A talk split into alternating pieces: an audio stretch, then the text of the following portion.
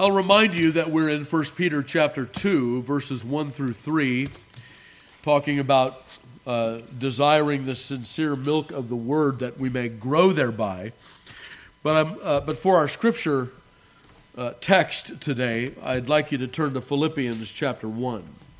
We've gotten to Philippians 1 by way of 1 Peter chapter 2 as we talk about an increase in love today. We'll begin our reading in verse 3, Philippians chapter 1 and verse 3. Hear now the inerrant, infallible, and inspired Word of God. Paul and Timotheus, oops, verse 3, excuse me. I thank my God upon every remembrance of you, always in every prayer of mine for you all, making request with joy, for your fellowship in the gospel from the first day until now, being confident of this very thing that he which hath begun a good work in you will perform it until the day of Jesus Christ. Even as it is meet for me to think this of you all, because I have you in my heart, inasmuch as both in my bonds and in the defense and confirmation of the gospel, ye all are partakers of my grace. For God is my record, how greatly I long after you all in the bowels of Jesus Christ and this I pray, that your love may abound yet more and more in knowledge and in all judgment, that ye may approve the things that are excellent, that ye may be sincere and without offense till the day of Christ, being filled with the fruits of righteousness, which are by Jesus Christ, unto the glory and praise of God. May God add his blessing to the reading and hearing of his most holy word. For those of you that have access to the uh, sermons, uh, the, uh, the series of the morning exercises at Cripplegate, it's sometimes known as the Puritan Sermons series. In volume, uh, volume one, there's a sermon by Samuel Annesley, Reverend Samuel Annesley, that I would recommend to you if you have time to look it up and read it. This is a quotation from that sermon. God is pleased in a wonderful and unexpressible manner to draw up the heart in love to Him. God makes use of exhortations and counsels and reproofs, but though He works by them and with them, He works above them and beyond them the Lord thy God will circumcise thine heart and the heart of thy seed, to love the Lord thy God with all thine heart and with all thy soul, that thou mayest live. And again, I call heaven and earth to record against, or this day against you, that I have set before you life and death, blessing and cursing. Therefore choose life, that both thou and thy seed may live, that thou mayest love the Lord thy God, and that thou mayest obey his voice, and that thou mayest cleave unto him, for he is thy life and, thy, and the length of thy days. He is thy life, that is, effectively, and that by love saith Aquinas. Well, so we have a review of what we just read in Deuteronomy chapter 30 in our quotation today. The Reverend Annesley speaks about the love of God in that sermon very often. It's, it's a sermon titled uh, uh, something about loving God or how to love God or something like that. And I think you'll find it helpful. I certainly have. We've been discussing Christian growth in our morning series. Thus far, we have seen growing generally as that great gift from the Lord. And I, I can't emphasize this enough, beloved. Let me one more time here make a, a sentence or two of exhortation. What a great mercy of God that it is that He has designed for us to grow in the Christian faith. What a great mercy. And be thankful to your Father and look for that growth. Secondly, we talked about growth in grace or graces, not sowing to the flesh but to the spirit. We talked about growing in knowledge, learning to meditate on Scripture as we read, and we took an example from John chapter 4 and the condescension of Christ. We looked at growth in faith, and we learned that little faith is better than no faith, and yet mustard seed faith is the kind that advances the kingdom of God. It is a growing faith. And then we looked at growing in obedience and holiness last week. And we learned uh, to study to know our duty, uh, the increase of knowledge uh, in uprightness, and learning also how to know Him who is from the beginning. That is, the greater our union with the triune God by faith, the more we will put away sin and grow in obedience. So this week, growth in love. I found uh, this a very, uh, very encouraging and yet also convicting topic. Uh, as I have studied to prepare, I have several things that, I, that I'd like to speak with you about on this. So, first, notice that it is a very biblical kind of love that the apostle mentions in our reading. This I pray that your love may abound yet more and more in knowledge, judgment, approval of the things that are excellent, sincere without offense in the day of Christ, filled with the fruits of righteousness which are by Jesus Christ, unto the glory and praise of God. May I say, as I have told you often before, that we don't know what love is in our society. We don't. We, we use that word all the time. We've recently had a uh, a couple of sermons where we talked about the way we use the word love. We said, I love this and I love that. You'll remember that from a few weeks back. Um, we remember that love is sacrificial and it is redemptive, that love, when it's rightly employed, is, al- is, always, is always toward God, and that everything else that we have flows out of that love that we have for God. And we'll see that in a few moments. Um, but notice what he does here, what, what, what Paul does, is he gives us an idea of love that is uh, certainly all about that redemptive side that we were talking about earlier when we said that love is sacrificial and redemptive. Here, this love, first of all, he prays that it will abound yet more and more. So he's certainly talking about growth in love, isn't he? Beloved, it is possible that we can uh, grow in love. Paul is praying for that for the Philippians. If Paul is the, the, the, kind of man that I think he is, I don't think this is an untoward thing for me to say, that he's also praying that his own love would grow toward God. That he recognizes that our love at best can be spoken of as imperfect in this life, always room for growth in our love toward God. Um, the second thing that I that I want to make sure that we that we get here is that love doesn't uh, a love for God is something that we do not have naturally, beloved. When we talk about increase in love for God, we are assuming something, aren't we? We're assuming that we're speaking of people that have the love of God in the first place but the only way we have that is by the gracious regeneration of the Spirit. You'll not hear Pastor Todd tell you today that if you'll just do this and you'll just do that, and if you'll just whip yourself up in this way and that way, that you can have more love to God. However, I am going to talk to you about means of increasing your love to God. But we remember from 1 John chapter 4 verse 19 that we love God because he first loved us. Or from Romans chapter 5 and verse 5 where it says that the love of God is shed abroad in our hearts by the Holy Ghost which is given unto us. And so we have to pause for a moment when we talk about the increase of our love toward God. We have to ask ourselves the question we have to examine our own hearts, whether we be in the faith, whether we have that love of God that is that gift from God Himself. Whether we have at some time in our lives, to the best of our ability and with, the, with all of the sincerity that the Lord gives, turned ourselves to Him and called upon the name of the Lord. And passed from not only death unto life, not only from darkness unto light, but from hatred of God to the love of God.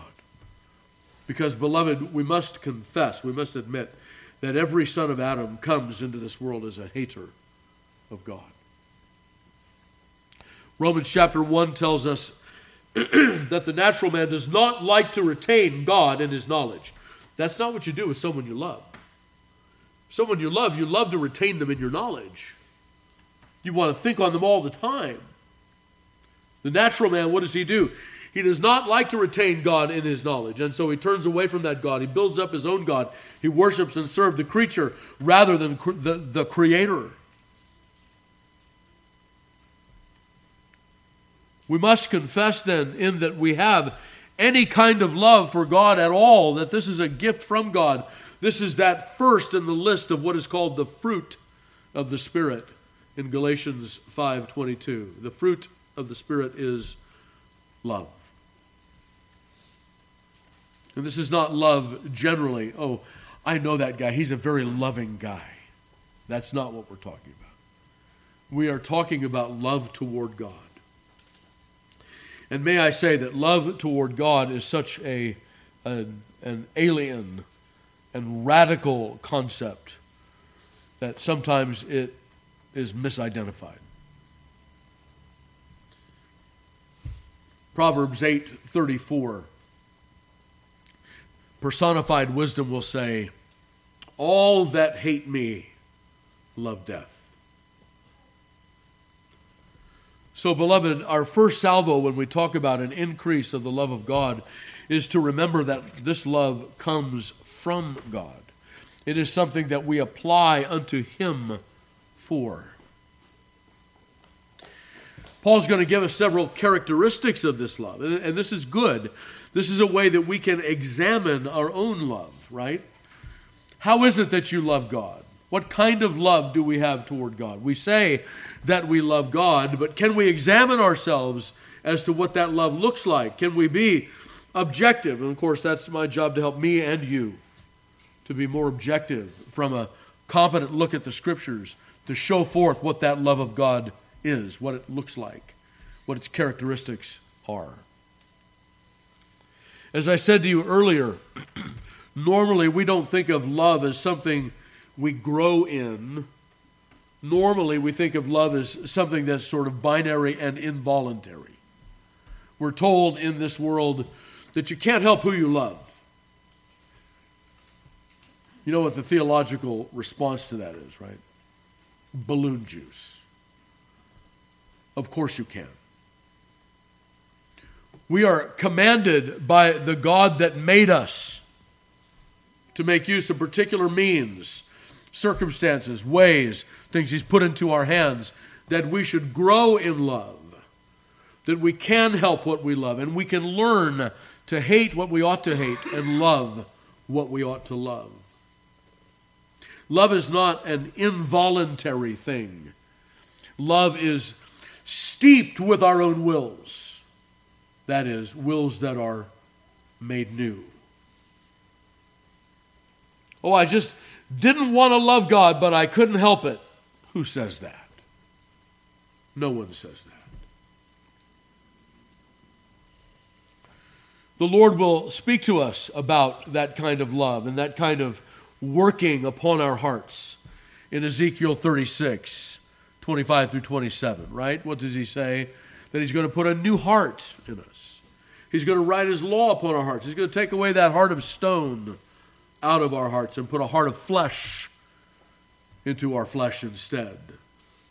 That we might love the Lord our God, that we might keep his commandments, and so on.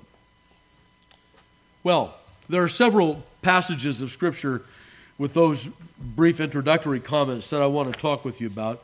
The first is Mark chapter 12. Excuse me. Mark chapter 12. We'll begin our reading in verse 28.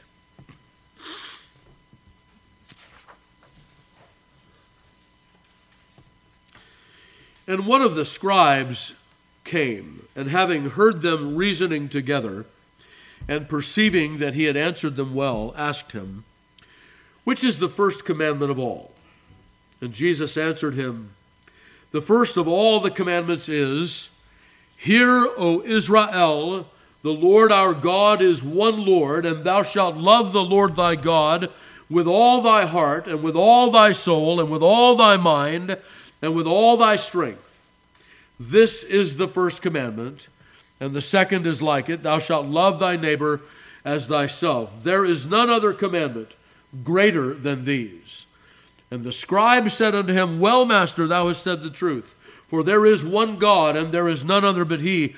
And to love Him with all the heart, and with all the understanding, and with all the soul, and with all the strength, is more than all whole burnt offerings and sacrifices. And when Jesus saw that he answered discreetly, he said unto him, Thou art not far from the kingdom of God. And after, I'm sorry, and no man after that durst ask him any question. The first thing that I want you to note, beloved, is that the love of God, when it is rightly considered, is an eclipsing love. It is a consuming love. The commandment is to love the Lord our God with all that we have, all our heart, soul, mind, strength. This might mean not just inner man stuff, but outer man stuff as well. Can you think of that? When it says to love the Lord with all of our, quote, strength, that doesn't mean the strength of our sincerity. I think that it translates out into with all that we do, with all of our ability. So with all of our heart, that is our affections, with all of our with all of our mind, that is with all of our thoughts, with all of our soul, that is with the entire life and with all of our strength, that is with everything that we do. These things are to be covered, steeped, informed by the love that we have for God. That's the first and great commandment. And beloved, once we begin to think that way, isn't it patently obvious how much we need a Savior? Who loves God like that? We are divided. This is one of the reasons that we talk about God being holy and us not. one of the things that inform that. When God loves, how does God love? God loves because He is what? He is simple. He is, he is one. There is no ambivalence or ambiguity in that love. There is no yes and no in it. When God loves, it is full. when I've told you about how do we understand how God reveals to us things successively, He reveals things successively to us, but God Himself is everything all the time. When God says that He loves His people, He loves them with all, because there is no division within the being of God. He loves with all. This is why that commandment must be that same kind of thing for us. And this is why we need a Savior. Yes, there is a relative all, but there is an absolute all that our Lord Jesus Christ fulfilled, and we never will until glory when that when we will be fully and forever freed from all sin and misery. And we will love God with all.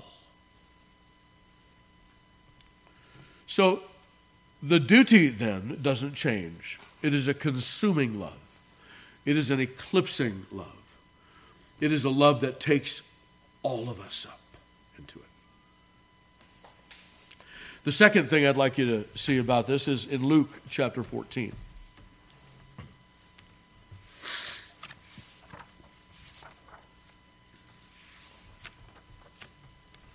Verse 25.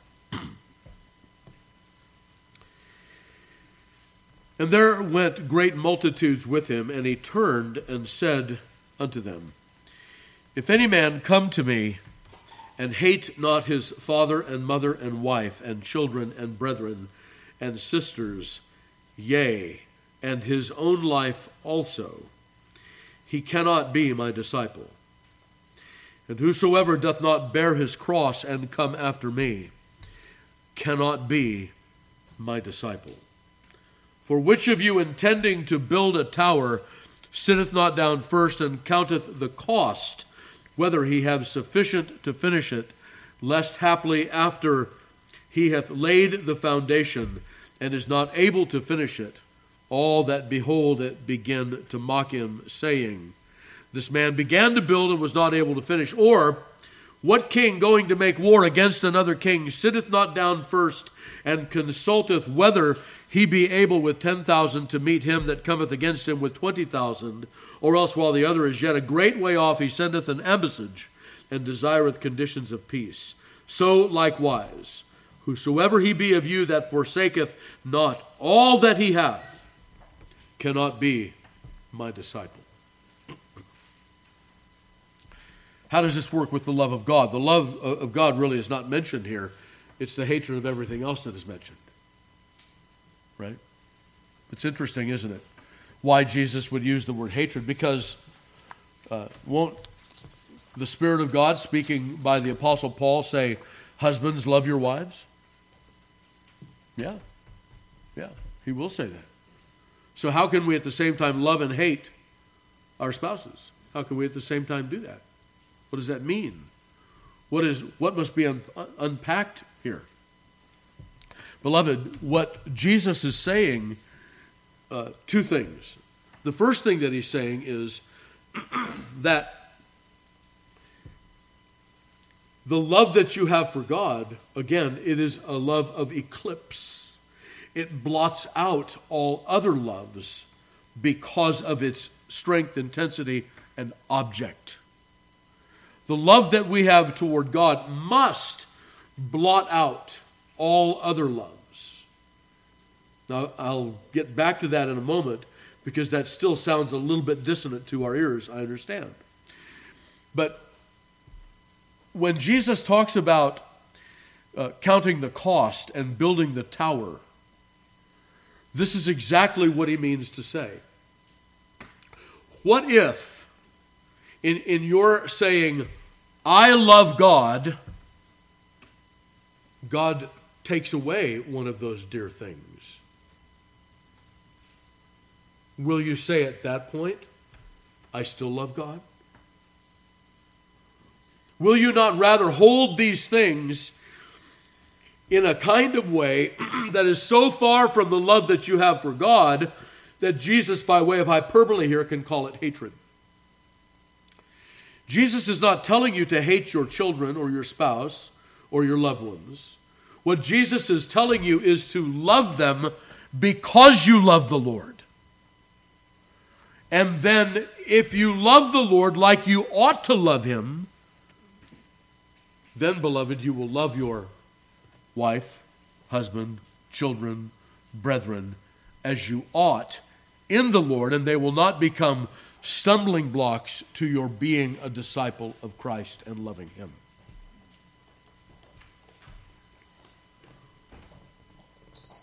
Typically, when we talk about this, we, we, we think of idolatry, don't we? That here's something that God has taken away from me and it has caused me to stumble because I thought He would never take that away from me. I love it so much. What is that thing? Whatever it is, beloved, it's an idol. And it has become a stumbling block to your being a disciple of Christ, to your loving of Him. And many people have stumbled over such things, whether it be their spouse, their children. I think we live in an age when Christian parents uh, are taught in many places to dote on their children, almost to idolize them. We ought to be very careful with that. Remember the old Pastor Todd illustration about turning corners, right? Sometimes we have to turn a lot of corners where we don't we we realize that things I thought I could live without suddenly here I am or couldn't live without here I am living without them and the Lord has taken away all those things I thought I couldn't live without until I finally understood that he's the only thing I can't live without he's the love And sometimes in this counting of the cost, like Jesus will go on to say here, um, this man didn't finish. Why? Because it was simply too costly for him. the Lord took something away. That's too much cost. I don't know that I can follow anymore. And, beloved, many have fallen on that stumbling block. Some have not hated their own lives as they ought. You'll remember the great lament of Thomas Cranmer when brought before Mary Tudor and had the opportunity to confess Christ or the Pope. That his at his first interview, he confessed the papacy instead and was restored to his position. And at his second interview, confessed Christ instead. And when he went to the stake, thrust in that naughty, sinful, wicked hand first into the flames. He didn't count the cost. He had a greater love. He had more love for his life than he did for Christ in the first instance. Well, beloved, these are real world things, aren't they? A good uh, principle of self examination, perhaps, is to sit down and write out those things that are maybe too costly. Present them before the Lord and ask the Lord to eclipse them with your growth in love toward Him. We can grow in love, beloved. Our love for God can grow into that kind of eclipsing love. And let me give you a little bit of assurance here. Your relatives, your wives, your children, your husbands, your spouses, your beloved brethren, they will not be the worse for you entertaining that eclipsing love. They will be the better for it because you will love them in truth. You will love them according to God and His love. Oh, that's important to remember, isn't it? I remember when we were young teenagers in churches that, you know, if you had a romantic interest in a young lady, you might give her a card that, you know, was telling her that. And at the end of that,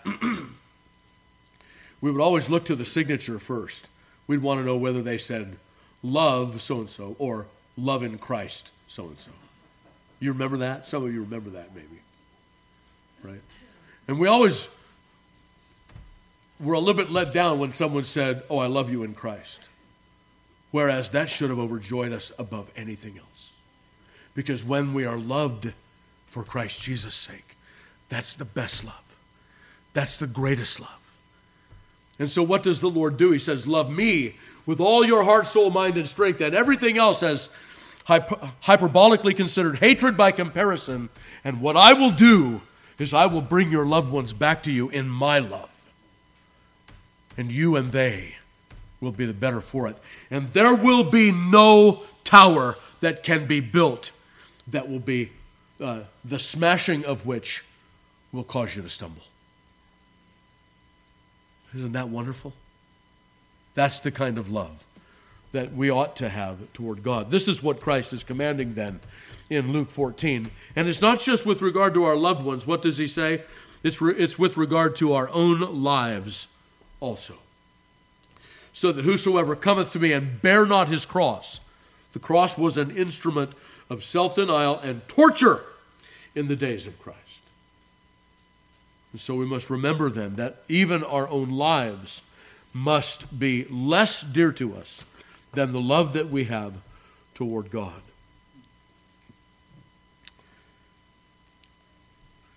This is what is commanded.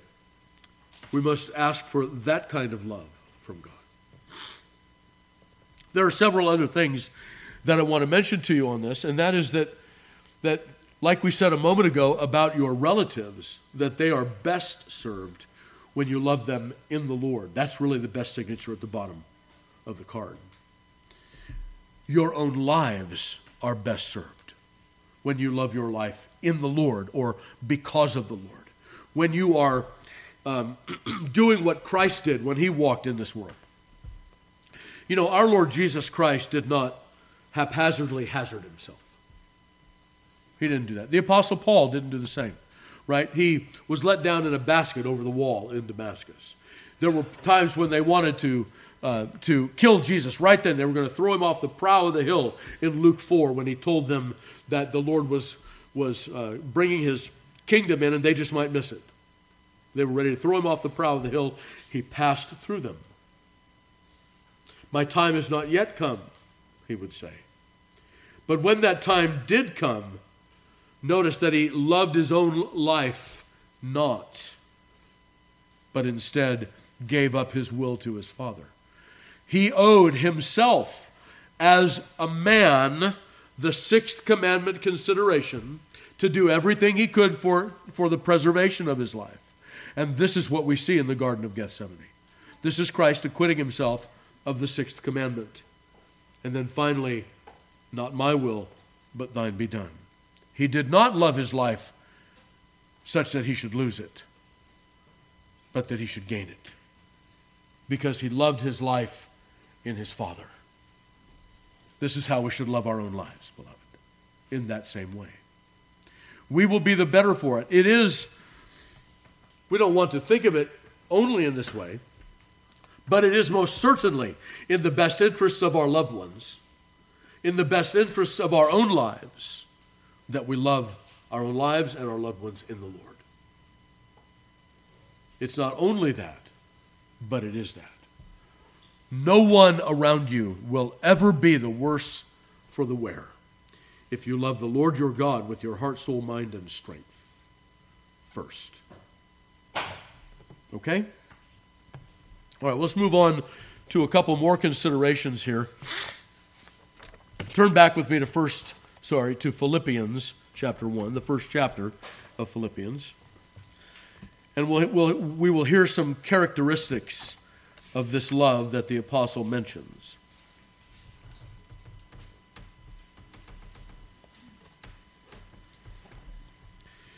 Verse 9, and this I pray that your love may abound yet more and more. Okay, so first of all, we want our love to be a growing love. We want it to abound more and more. Sometimes when we think of an abundance of something, we think that's enough. I have an abundance, that's enough. Paul says, I want your love to abound more and more. If you have an abundance, great. I still want you to have more. Why? Because Paul knows that the standard is what? All your heart, soul, mind, and strength. Right? Okay. So, how is it going to abound? It's going to abound, first of all, in knowledge. And so, the first characteristic of this love is that it is a knowing love. It's a knowing love. What do we mean by it's a knowing love. Let's hear what Paul says. That your knowledge, that, that you may abound more and more in knowledge and in judgment, that you may approve the things that are excellent, that you may be sincere and without offense until the day of Christ. Notice that the Apostle Paul, in talking about a growing in love, doesn't say, I want you to grow in your palpitations toward God. It's not necessarily it does involve the affections, beloved. But the affections must not lead, they must always follow. And so, this knowledge that you must have in order for your love to abound is it is a knowing love. You know him who is from the beginning. You are advancing in your knowledge of who God is. You're taking hold of him in his attributes. You're taking hold of him in his mercy in His triunity, in His holiness. Your love toward God advances in knowledge as it advances in all other graces. And so, the first thing is that it is a knowing love. Second, it is a discerning love. Well, don't we need discernment in our love? We most certainly do. Often the love that we have is a, is a very indiscriminate kind of love, an, an undiscerning kind of love. But the Apostle Paul makes it clear here. Notice what he says in verse 9 that or verse 10 that ye may approve the things that are excellent so there is a there's a morality to this love It's a, it's a knowing and a discerning love with regard to what's right and wrong. So it's not just a knowledge, it's not just growing in knowledge, like we said before, of what is right and wrong, not just growing in knowledge of God and Christ and so on. It is that, but it is also a knowledge of what is right in all of that, and a pursuit of it, that is right? That's what's implied in the passage. That when we grow in this kind of judgment, in this kind of discernment, and we grow in the knowledge of proper morality, that that's what we're going to pursue. This is what we're going to love. We're going to love what's right. We're not going to have that, that carnal love that we must sometimes tamp down because it's for the wrong thing.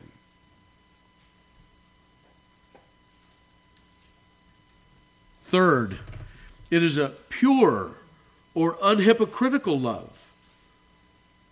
That you may be, what does he say there in verse uh, 10? That you may be sincere and without offense until the day of Christ. So it is a sincere kind of love, it is unhypocritical. Uh, it embraces without doubt all the things of God it's something that rises up from a heart purified by faith. Notice it is a love also that is void of offense.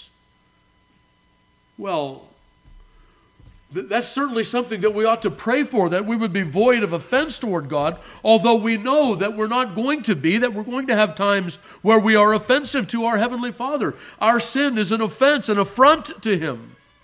And so, part of that sincerity and part of that being without offense is that it is a judging love with regard to ourselves. This love that Paul is praying for is a love toward God that encompasses our own behavior, such that when we sin against Him, we will be grieved as He is grieved, that we might confess and forsake our sins and beg His forgiveness in Christ and learn to walk in new obedience. This is what love toward God is, beloved. It is not a love of uh, the perfectionists, as they say it is, that, you know, on such a date I was entirely sanctified, I don't sin anymore. No. It's an honest, a sincere, an open, a candid love that comes to God often with tears of confession. And if those sins are besetting, with fasting and with seeking the help of others. It is a love that has, that is raised up in a certain sense to mimic the love that God has toward that which is right and wrong. Well, these are convicting words. But, beloved, you are promised here by the apostle in his prayer for the Philippian church that we can pray for one another in these things and for ourselves in these things and make progress in them. Remember how we started. We said, What a mercy it is from our God that we might grow in these things. Void of offense, then. And then finally, notice what he says until the day of Christ in verse 10. So it is a persevering love as well. It's until the day of Christ and nothing short of it. True Christian love that comes from God, that, that loves back to God because He first loved us, is a love that perseveres. It is a love that never wears out. Love, what? Never fails, 1 Corinthians 13. And we might say that it is a, a love that, in the mean, perhaps not in every instance, but in the mean, that is, in the average, it grows. We're moving in that direction. We're seeing progress in our love toward God in all of these things that Paul is talking about here. So, let's read those two verses again with that brief explanation so that this can sink in. And this I pray, that your love may abound yet more and more in knowledge and in all judgment, that you may approve the things that are excellent. That is, that you might love what is good, that you may be sincere and without offense till the day of Christ then notice the increase once again in verse 11 being filled with the fruits of righteousness. So it is a love that grows in its practice, being filled with the fruits of righteousness, which are by Jesus Christ. We don't do these things on our own, beloved. So, what did we see? It's a knowing love, it's a discerning love, it's an approving love, it's a sincere love, it's an inoffensive love, it is a it is a, a growing love in that it is filled with the fruits of righteousness. And it is a humble love because it recognizes that it is by Jesus Christ unto the praise and glory of God. Seven things there. Paul says about the love that ought to be present among us. It's filled with the fruits of righteousness. Yes, it is imperfect but it is true obedience to the Lord's commands within and without, with the heart and with the hands and with the mouth, as we heard already in Deuteronomy chapter 30, right, and Romans chapter 10. Um, it is. It is in accord with the righteousness of God, that is, His faithfulness to us and His work in us. And so it is recognized as, a, as the love uh, that comes to us from God. And if I might add one other uh, of this, uh, this kind of uh, statement, we, we've said it's a, it's a knowing love, it's a discerning love, and so on. In 2 Corinthians 5.14, Paul will say that it is, a, it, it, it is a constraining love. The love of Christ, he says, constraineth us. That is, it shuts us up to a particular duty. It shuts us up to a particular course. This is how we know that the love that we have is indeed of God. In 2 Thessalonians 3 5, Paul prays for the Thessalonian church. Listen to what he says there. And the Lord direct your hearts into the love of God and into patient waiting for Christ. That's another prayer that we can pray.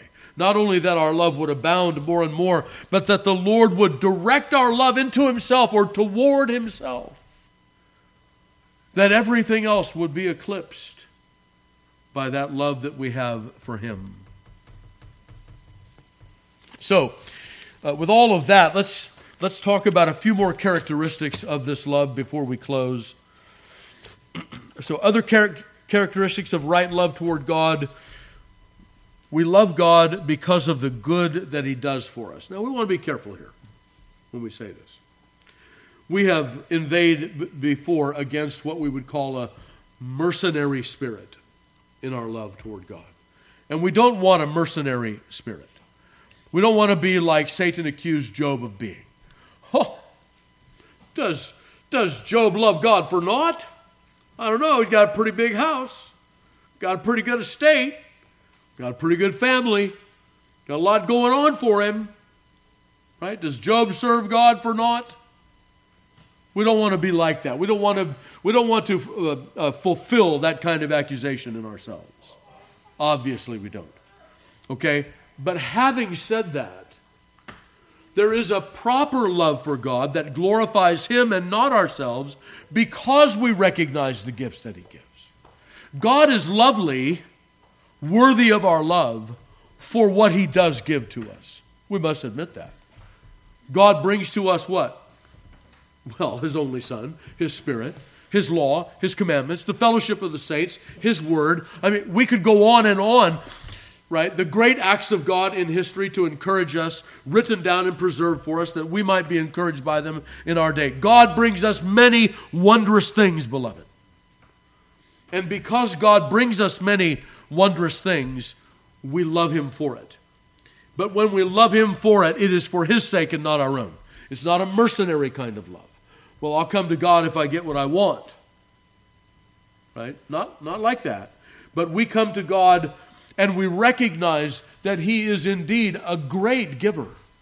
And the benefits that God gives only serve to lift up our love toward Him the more. Certainly, we can say with without fear of contradiction, what? that if we fail of arriving where God would have us, that it is where we are, not where He is. He has given us beyond what we could ask or think. He has given us everything that we need. And that, beloved, focusing on that, will help us to love God more, to increase more and more. Especially when we remember what we truly deserve and what kind of service we have returned to Him for His gifts. Remember the story of Samuel Miller? Samuel Miller had spent 50 years in ordained ministry. And in the 50th anniversary of his ordination, some friends of his came and said, You should celebrate. You've had a long and fruitful ministry in the Lord. You should have a party, celebrate, do something, Samuel. Well, if you know him, you know he was a pretty austere man. And he said, You know, I think that instead of throwing a party, I will turn aside and weep in secret places that over 50 years of service to the best of masters, I have made so little progress in my own service toward Him. That I think I would rather go and weep because I have returned such terrible service to the best of masters. Well, that's good, isn't it? That's encouraging. That's helpful to us. To remember such a story that when we remember how much God has given and what little we have done with it, still we have the mindset of what? That He is indeed the best of masters. So that's the first. We want to remember, when we remember that we love God, we want to uh, forget none of His benefits in Psalm 16:1, I love the Lord. Why? Because he has heard my voice. That the Lord bends his ear to us is a cause for love to him. His benefits then do indeed lift up our hearts toward him. Secondly, we want to love God for who he is, not just what he does for us. Right? That, and, and it is in this connection that we would say, that it doesn't really matter what he takes from us because his glory, his holiness, his loveliness, his majesty, his power, multiply out his attributes. Those things simply, if he never gave me a glance, are worthy of my love to him just because of who he is even if he never looked my way. I ought to love him because he is holy, because he is wise.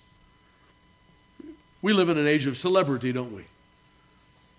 And what do we what do we have? We have people that are sports figures, people that are philosophers, people that are politicians, people that are this and people that are that. And people will say, "Oh, I love that man because I love that woman because of some paltry attribute."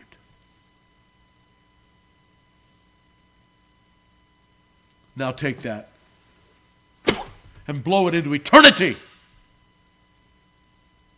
Is not God worthy of our love because of simply who He is, even if He never gives us a glance? Of course He is. Yes. So remember His attributes. Forget none of His benefits. Forget none of His attributes. Job will say in Job 13, 15, though he slay me, I will trust him. Why? Because Job knows who the Lord is. And that is lovely in itself. Third, we love nothing but for the Lord's sake.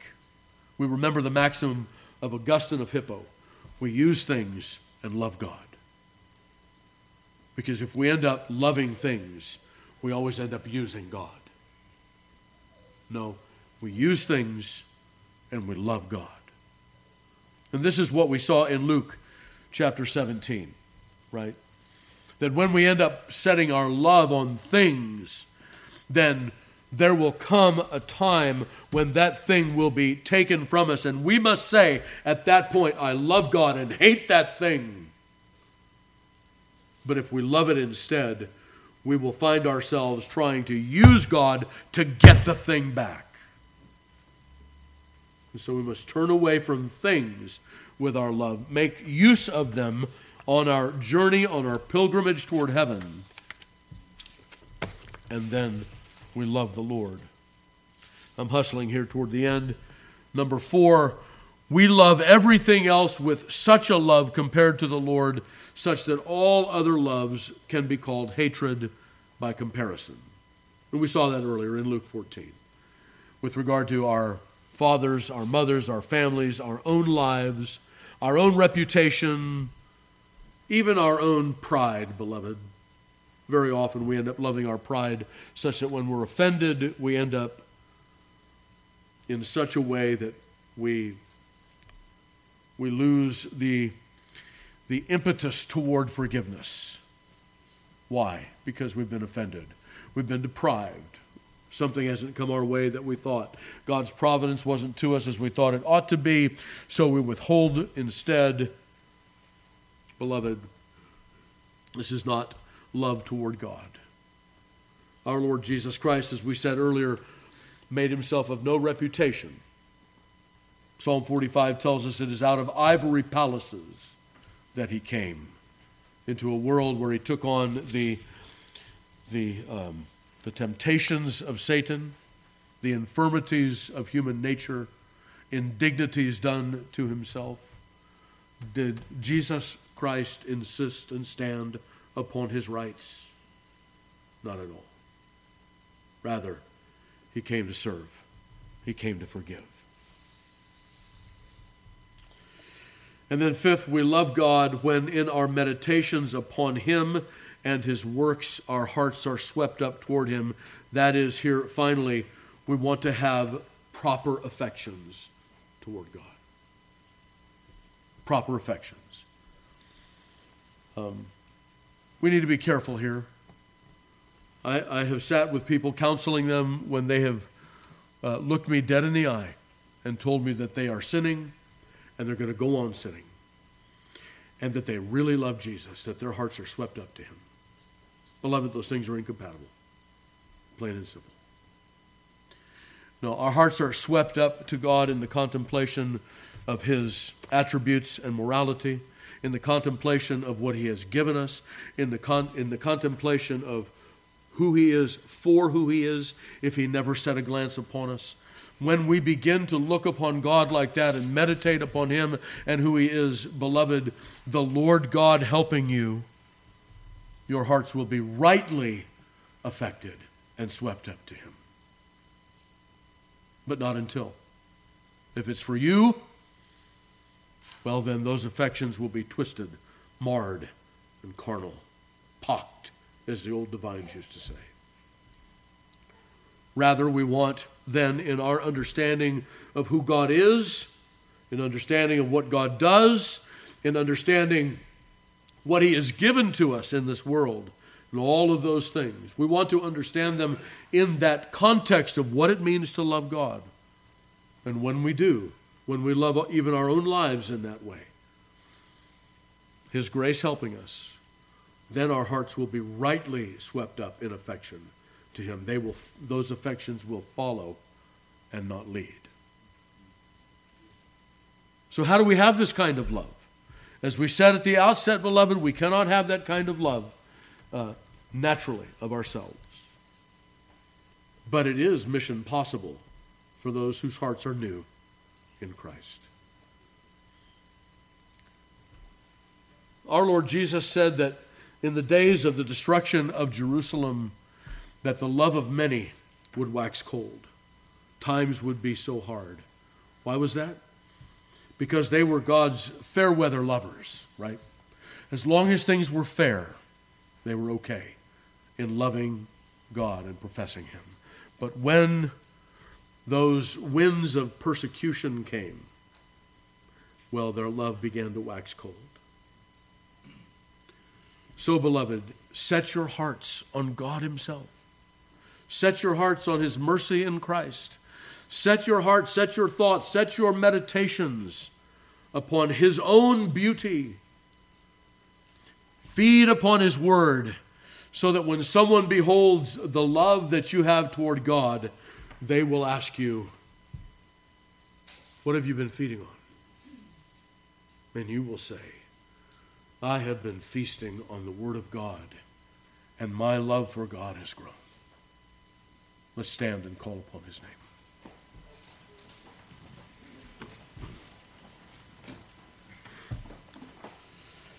Our dear Heavenly Father, as the psalmist writes, so we say, O Lord, I will love thee. O Lord, I do love thee, or we love thee.